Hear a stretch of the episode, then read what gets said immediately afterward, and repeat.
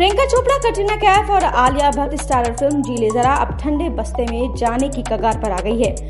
Road trip पर आधारित ये फ़िल्म फरहान अख्तर बनाने वाले हैं और इसके पेंडिंग होने के पीछे डेट फिक्स न होना बताया जा रहा था। लेकिन अब हिंदुस्तान टाइम्स की एक रिपोर्ट में कहा गया है कि फ़िल्म के बंद होने का कारण प्रियंका चोपड़ा और मेकर्स के बीच हुए क्रिएटिव डिफरेंसेस हैं। हिंदुस्तान टाइम्स के सूत्र ने बताया कि प्रियंका को स्क्रिप्ट पसंद नहीं आई और मेकर से बात नहीं बनी, जिस कारण उन्होंने फ़िल्म छोड़ दी।